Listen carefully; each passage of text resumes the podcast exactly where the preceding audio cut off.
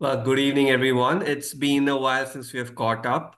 Uh, the podcast pretty much became a snooze fest in line with how the racing scenarios were for the past few races.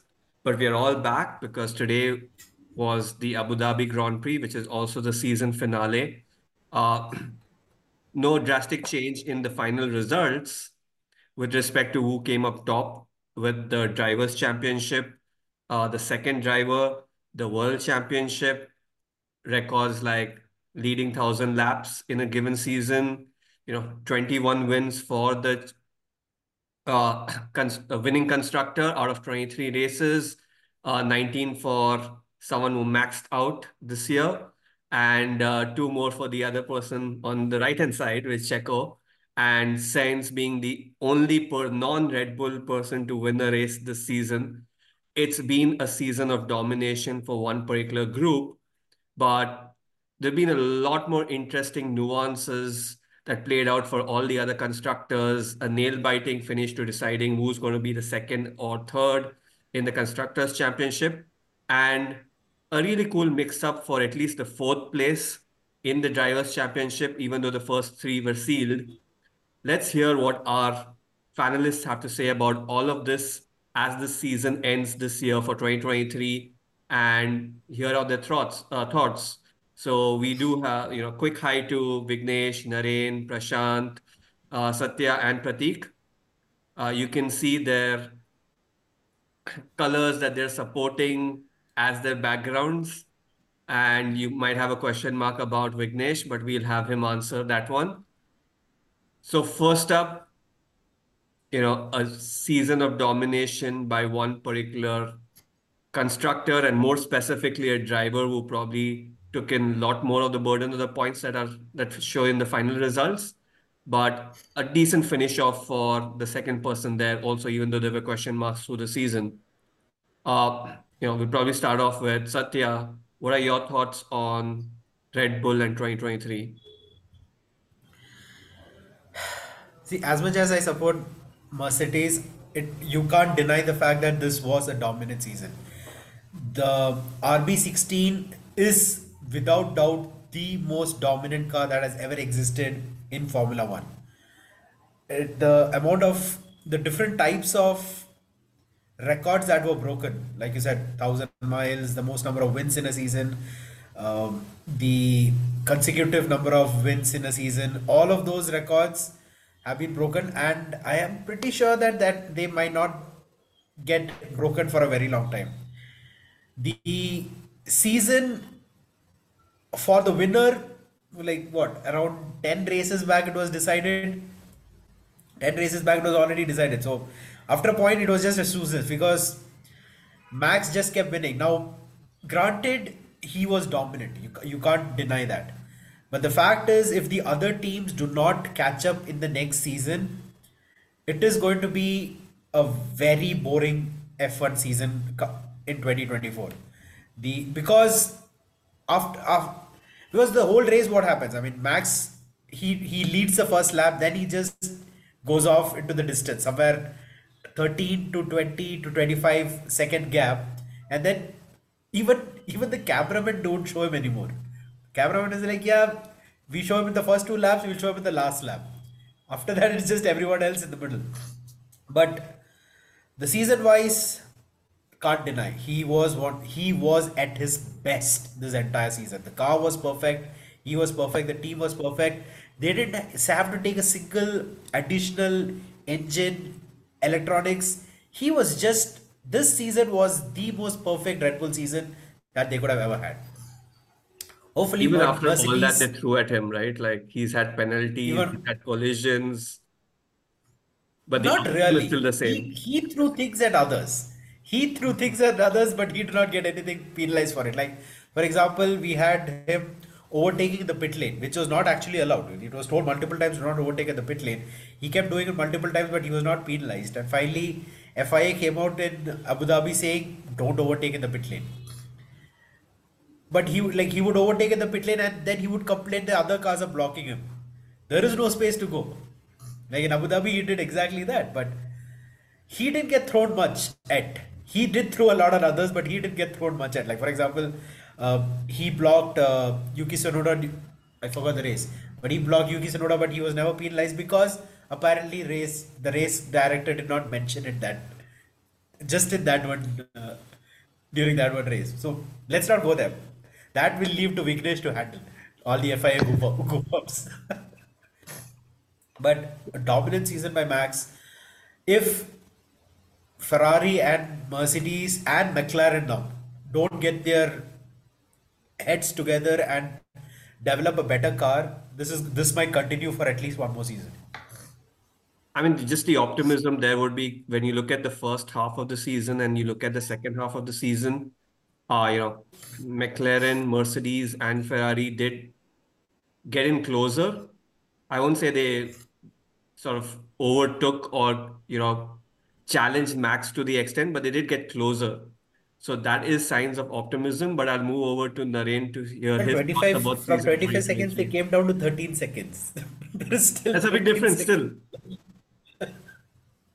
That's why I said optimism. But Naren, what are your thoughts on 2023? Um, okay, we had a few upsets. We had a, I'll probably not talk about Red Bull because Sathya has already told a lot. But one thing I actually wanted to additionally add to the team of Red Bull as such is that um, uh, let's leave Max aside because he's yeah he, has done everything that he can. But let's look at the other driver, Checo Perez. Uh, he had a brilliant start of the season. He was actually competing very, very close to Max, um, so much so that uh, it was like Max Checo, Max Checo, and uh, they were, you know, it was like taking turns to win the races. And uh, at, at one point in time, he suddenly started to lose his grip on the car. He was not probably performing as much as he wanted to perform. He was not showing up on the podiums. And uh, if you see, there was very close battle between him and Alonso for the first half of the season, uh, between P2 and P3. And then Aston Martin suddenly went down, and uh, he took that opportunity to gain more podiums. And and then it was a fight between Checo and uh, Hamilton for P2 and P3. So considering that, he, considering the fact that uh, Checo Perez was not even consistent, uh, but he came P2, just shows the engineering marvel that Red Bull has created for this season alone. The second thing I wanted to actually tell is that um, FIA has been very grey with respect to what's been happening right from the start of the season till now. Uh, they have set rules, they've broken the rules, they've invented new rules which we did not have it even in the past.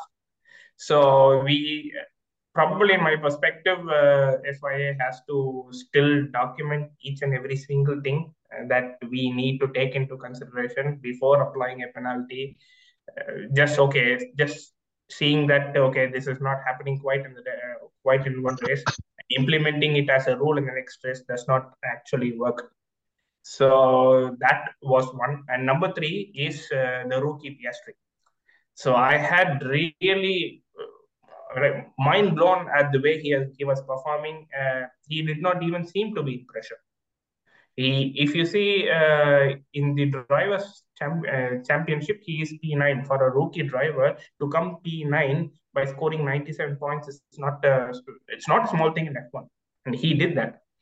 so if probably he considers to do the same, uh, we might see McLaren as one of the constructors in the future.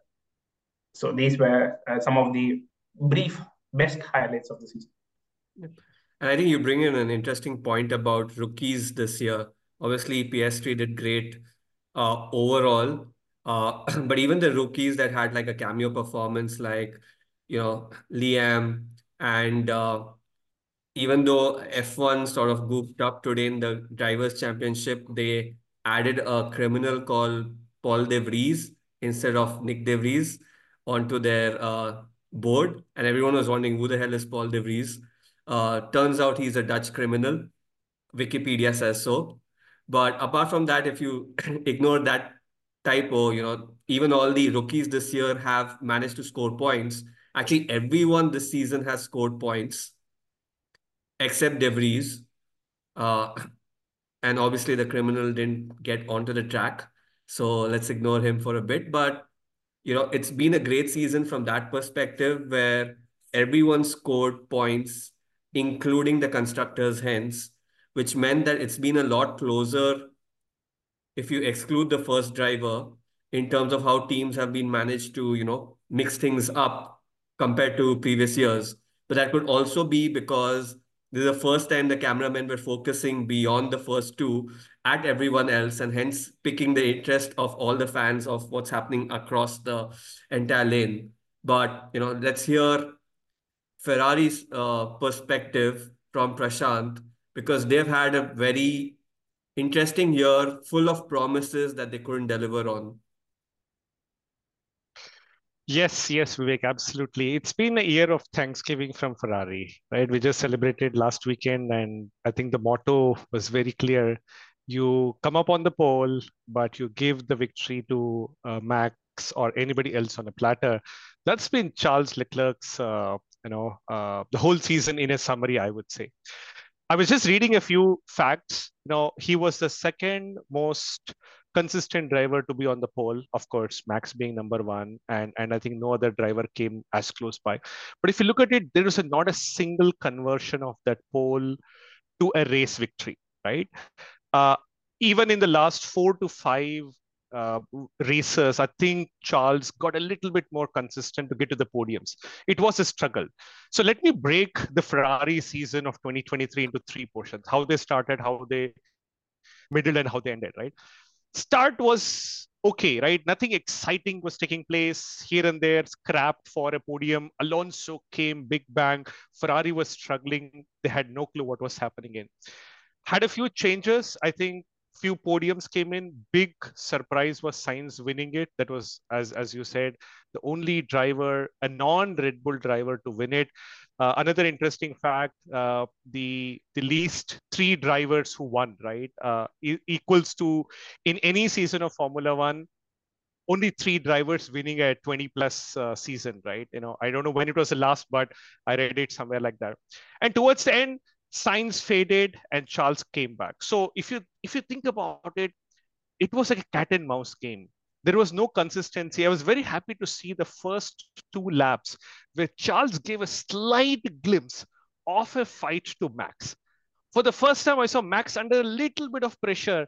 If the car had a better performance, could he have overtaken it? He could have overtaken it, right? So there's a lot to be done from the overall car performance, the consistency factor, and the most important, which is worrying to me in Ferrari, is both the drivers are due for that contract closure by 2024. So both of them have only one year on contract. And there were a lot of rumors. Will Hamilton change? Did Hamilton talk to Red Bull? Did Hamilton talk to Ferrari? We don't know. Those are all grapevines going around. But the but the difference is we don't have a driver who's going to be there for say next three years to work out on an engine. There could be some contract negotiations to take place in the next couple of months, but that's where the team, the strategy, and the overall drivers need to come together for Ferrari. Uh, I was really optimistic that if Sainz had not pitted in that one point or couple of points would have made a huge difference.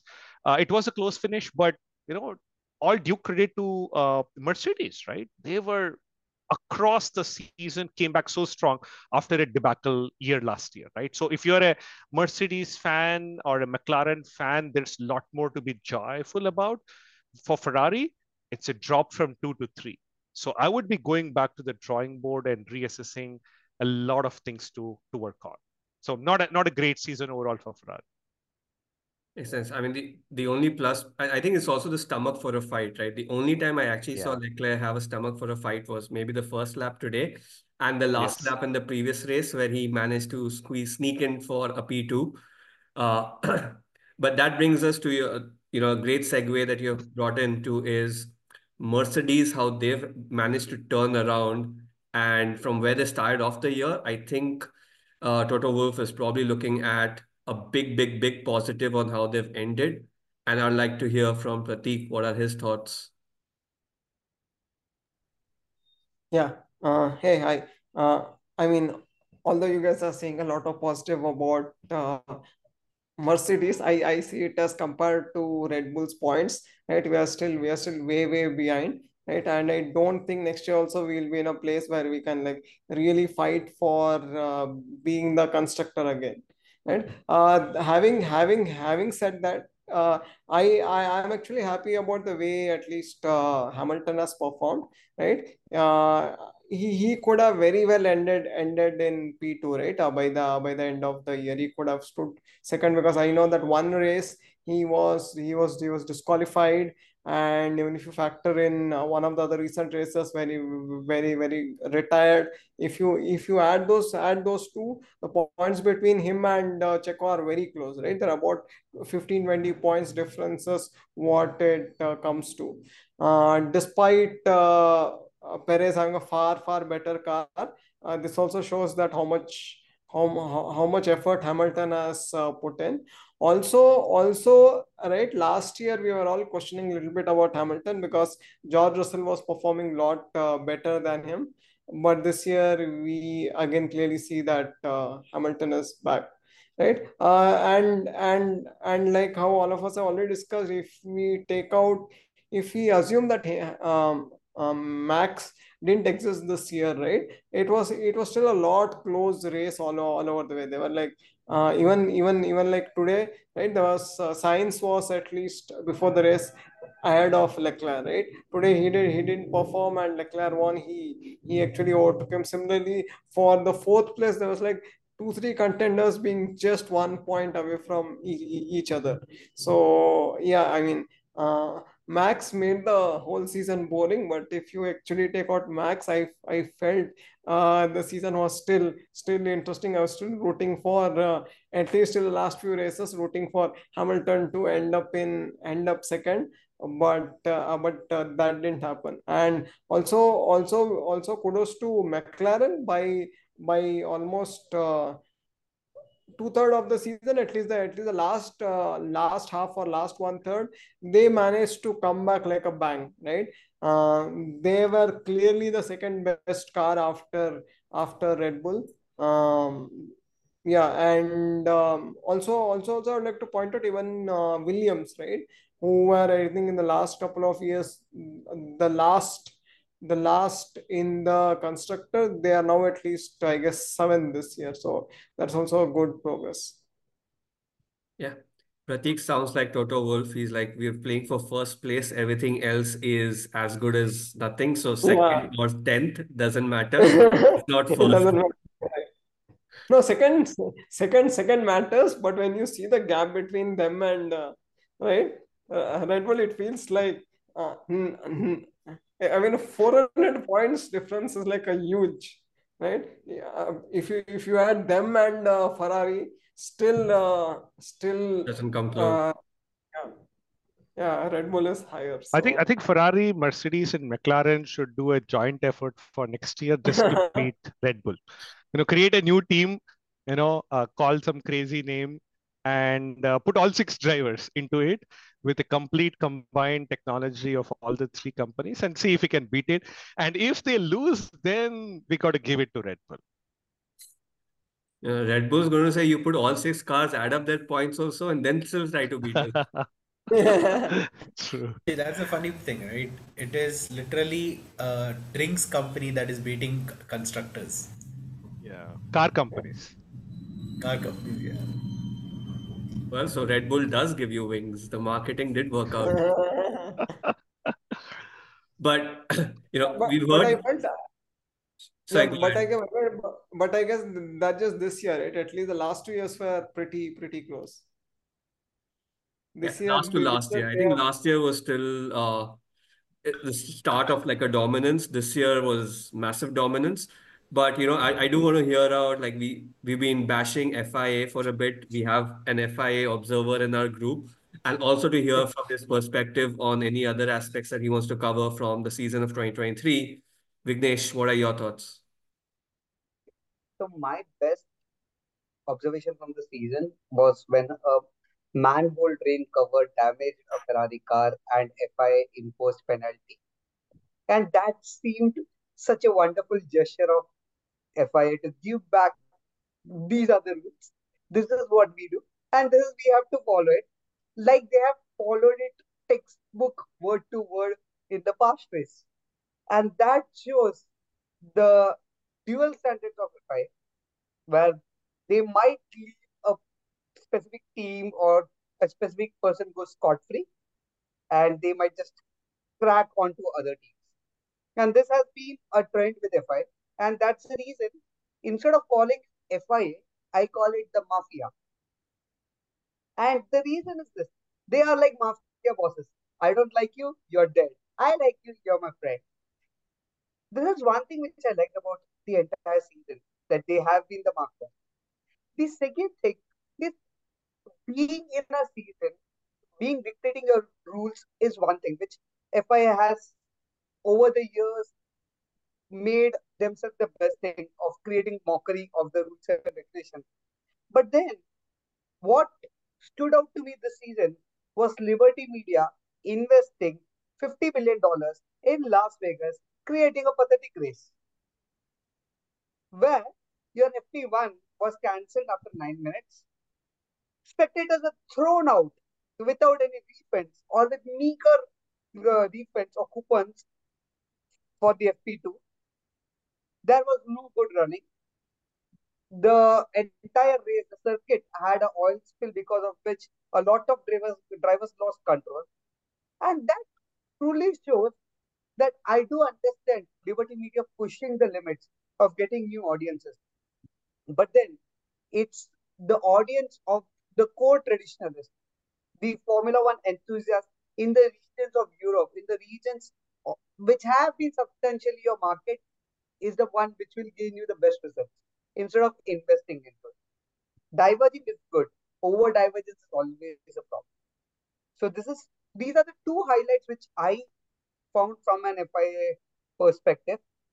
One other highlight which I wanted to tell is the McLarens and the entire deal behind FIA bringing a new team to Formula One in the near future. And the reason why I find that interesting is because over the last six, seven years, since 2007, when Mercedes was, uh, Brawn GP was brought by Mercedes in 2009. After that, you see no new constructor entered Formula One apart from Haas. And there has been a strong resilience against new constructors entering F1, considering their pockets of the sponsorship shares and the final total money reduces. And with the deal that I believe Andretti or I think Audi, the combo is coming to F- FIA for Formula One is a good sign that they are opening up and we can see more competition, probably more engine suppliers. I heard Jaguar is trying to come inside F1. Mercedes recently stuck a deal with McLaren for 2030, so at least Mercedes is there to stay as an engine manufacturer. So this brings diversity. More the diversity, better the competition, better the racing, better for the fans, better the entertainment, and we would have this podcast in a much better manner in the near future. Yeah. I think diversity uh. helps, but also like you highlighted, what's Mafia without FIA? Because then you're just left with MA. So from that perspective, they are hand in hand with what is expected there. And Prathik, you wanted to say something? Yeah, one small clarification. I guess we we have had some teams since 2008 who have uh, been part of F1, right? Like we had uh, Lotus and uh, there was also one from Virgin, but I guess uh, they all felt that hey, we are not good enough, so they all dropped out. No, the problem was it is becoming more expensive to be in F1 now, and which Yeah. they are not able to. There were so many other teams, Lo- Cosworth, Lotus, um, even Haas at one point was ab- about to pull out, but they got new funding, which is why they are still staying. Otherwise, they would have pulled out. But I do agree with one thing that Vignesh mentioned, which is the fact that instead of creating new boring tracks, there are existing tracks that they can make use of. Even if they want to have new races in US, first and foremost, three races in US is too much. You can have maximum up to two. Three races in US, I feel, is just too much. But even if you want, there are existing tracks that they can make use of. It's not like US lacks racing tracks. Instead of because the whole Las Vegas track, a it was a it was a pain to the people who are living there. That is not helping anyone. Uh, that is not helping the residents actually like Formula One. That is just making them dislike Formula One because of the simple fact that they are creating a havoc with their life. For six months, all these people had to struggle use existing tracks. South Africa has has an amazing track which everyone keeps clamoring for, but FI is like, nope, they don't pay us enough money. I mean, that's one aspect, but then you also have to look at uh, the audience turnout for the races. It's been an all-time high. So if FI is going ching ching ching on the revenues at the short term, I think they've got it right.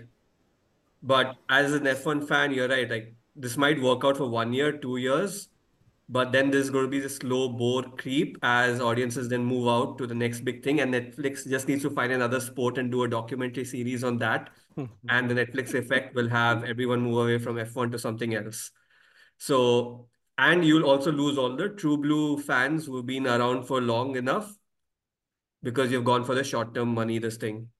But that said, uh, you know, each one you uh, each one of you has a track in mind that you'd love to see back on the circuit calendar. So let's do a quick round before we wrap up from each one of you. Is that one track that you'd love to see back on the calendar and repeats are allowed? So let's start off with you, Naren. Uh, I've already mentioned the group chat uh, that uh, we need the Buddh circuit back. It is actually a very, very fast circuit, and it would be good to have it back.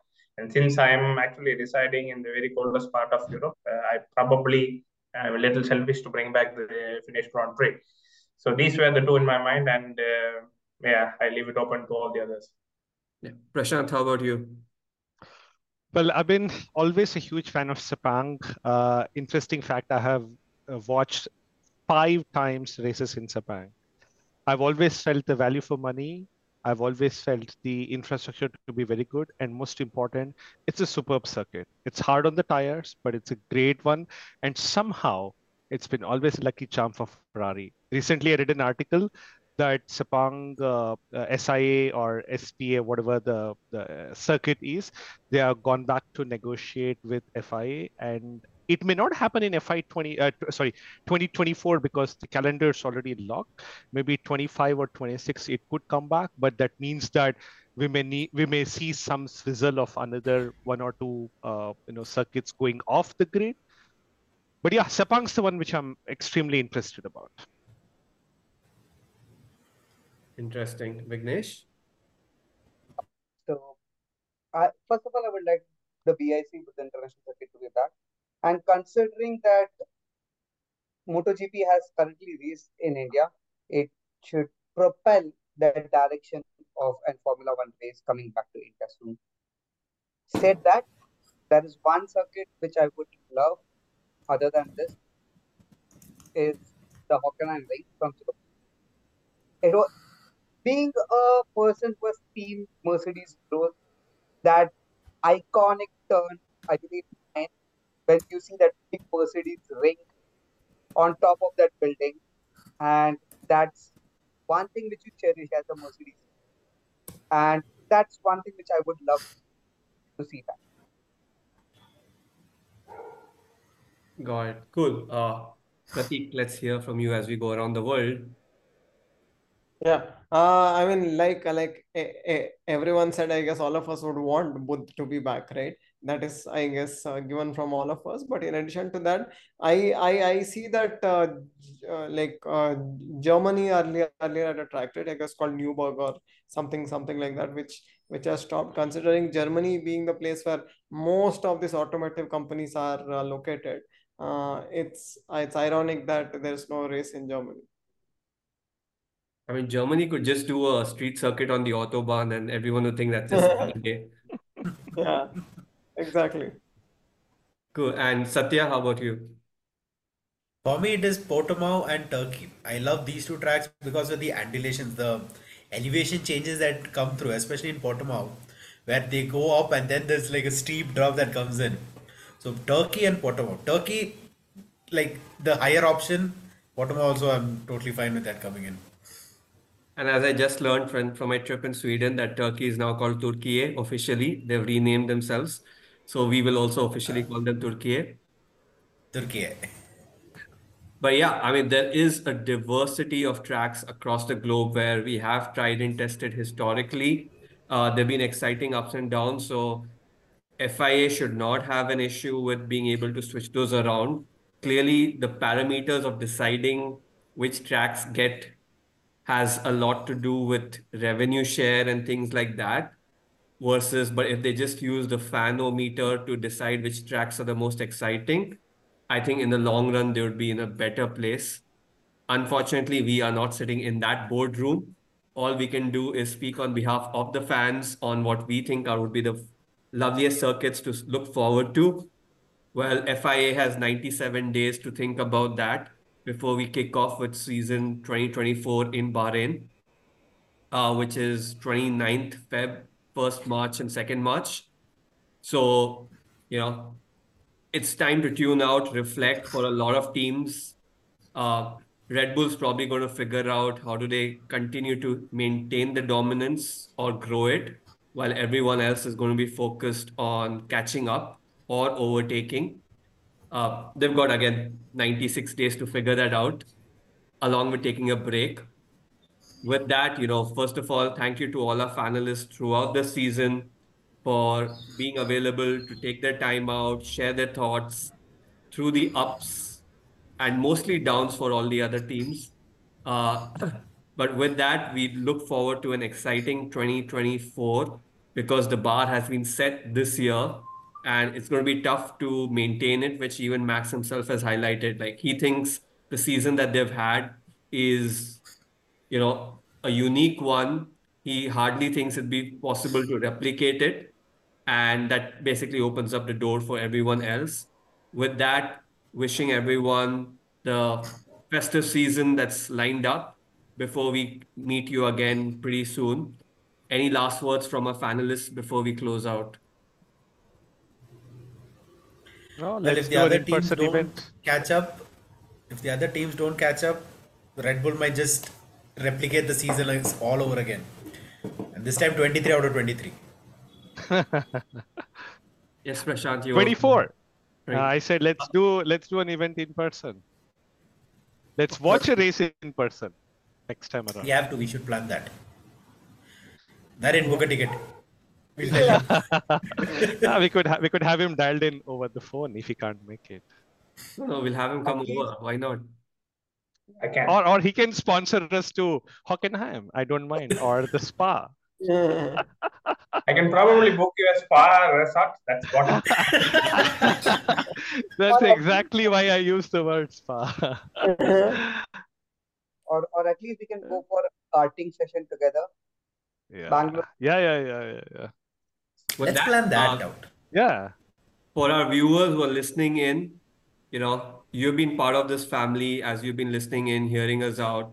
Feel free to drop in your comments, you know, share, subscribe, like this uh, podcast that you have. This is part of the Toast Network. We have our cricketing counterparts and the tennis counterparts, so do clue into those channels too. And looking forward to hear from all of you pretty soon.